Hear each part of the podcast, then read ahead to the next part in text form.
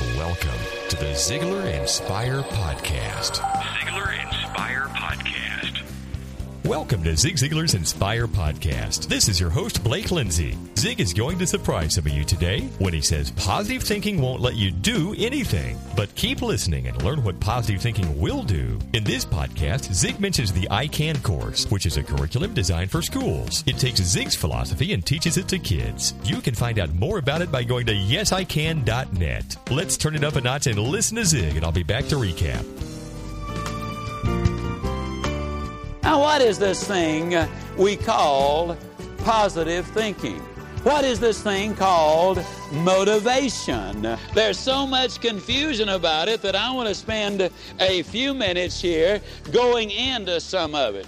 Positive thinking, in my judgment, is an optimistic hope, not necessarily based on any facts that you can move mountains.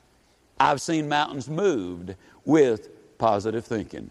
Now, positive believing is the same optimistic hope, but this time based on a reason for believing that you can move those mountains. You see, what I want to do in raising positive kids is give you more than positive thinking. I want to give you reasons for believing that you can raise positive kids. Let's think seriously together for a moment. This is profound. Positive thinking won't let you do anything. It would be insane for me to think that with positive thinking, at age 59, that I could play on a National Basketball Association team or an NFL football team. It'd be ridiculous for me to think that with positive thinking I could run General Motors. No, positive thinking won't let you do anything, but it will let you do everything better than negative thinking will. What positive thinking? Go ahead, I got time.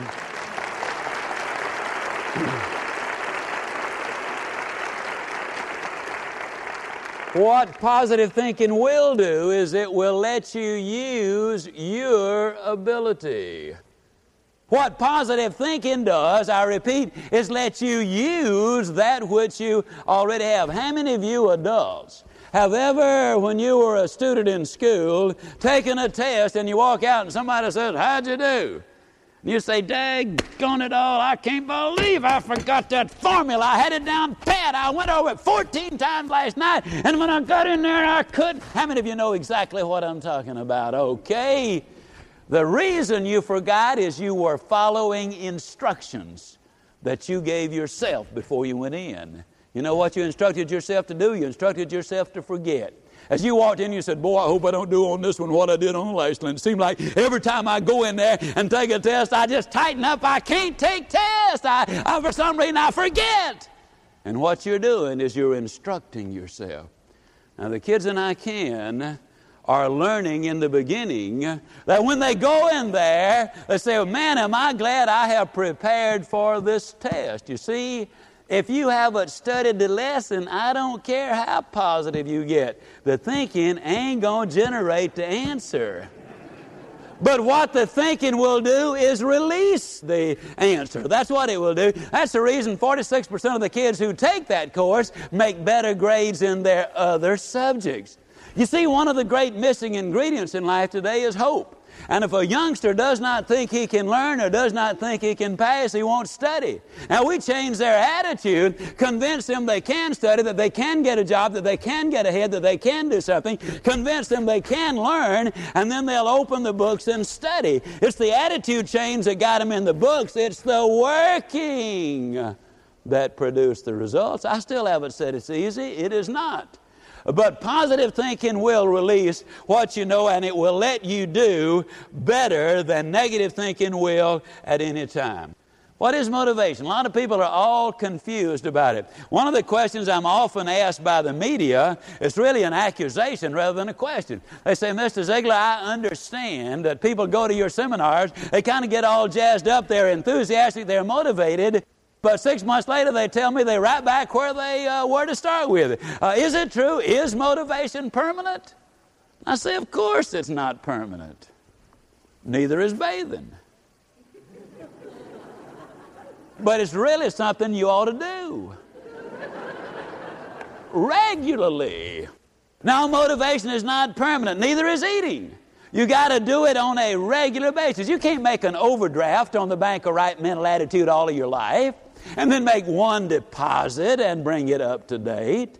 You can't be negative 364 days out of the year and then give your kid everything at Christmas and expect him to be happy and love you and live happily ever after. Nor can you treat yourself that way. You've got to have the positive input in your mind on a constant basis. You see, you're what you are and where you are today because of what's going into your mind. Many times today. You can change today by changing what goes into your mind today. You will talk about tonight more in the next 24 hours than you will in the next three weeks. Why? Because other things come along and have a tendency to drown it out. That's the reason that somebody said we don't need to be told, but we do need to be reminded. What is motivation? There's a dramatic difference in being up as versus being on. There's not a human being alive who can be on all the time. They just can't. Anybody who is on all the time is on something. and it's going to kill them. That's right. Now, I am up about 95% of the time. No human being alive is up 100% of the time. There simply are occasions when we've had personal difficulties, grief, tragedies, the illness or loss of a loved one, a cohort that we've known and loved for years has moved off or lost their job or suffered some personal difficulty. And that's not something we smile and take lightly and say, hey, that's tough, but man, don't worry about a thing. When things like that happen, it has a tendency to affect us. But what I'm talking about is there are certain things you can do, and as we go through each recording, we will be giving you more and more that you can do so that you can be on 90 to 95% of the time and up when you need to be up. And that's critical that we understand that difference. That is important. Somebody has said that all motivation is self motivation. But I challenge that very, very strongly. That'd be like saying one person cannot impact or influence another, which doesn't stand up under any kind of serious thinking. My own experience tells me that I can hear inspiring music, a beautiful sermon, a patriotic speech, or a stimulating speaker and feel better about myself as well as my possibilities of accomplishing more of my objectives. Now, before we get too far astray, you know, we've been talking a lot in this series about motivation, about your attitude, about some of the steps you can take to raise those positive kids in a negative world. But one thing that we want to always keep in mind is the main thing is to keep the main thing the main thing. And the main thing, literally, in this series and our objectives in this series is to help you in the rearing of children so they grow up being the kind of individual you hope they will be and you wish you had been when you were growing up. And the main objective also at the same time is to be of help to parents. As I've already said, you see, in order to raise a positive child, we need a positive parent to be there. As parents, it is especially important that we stay motivated and positive so that we can role model that for our kids. What are you doing besides listening to this podcast to keep yourself in a positive mindset? If you need some resources, we are happy to help. Please go to Ziglar.com, Z I G L A R, and check all the different ways we can help you in your personal and professional life. Until next week, this is Blake Lindsay encouraging you to live your life to the fullest. Ziglar. Ziglar. Inspiring true performance.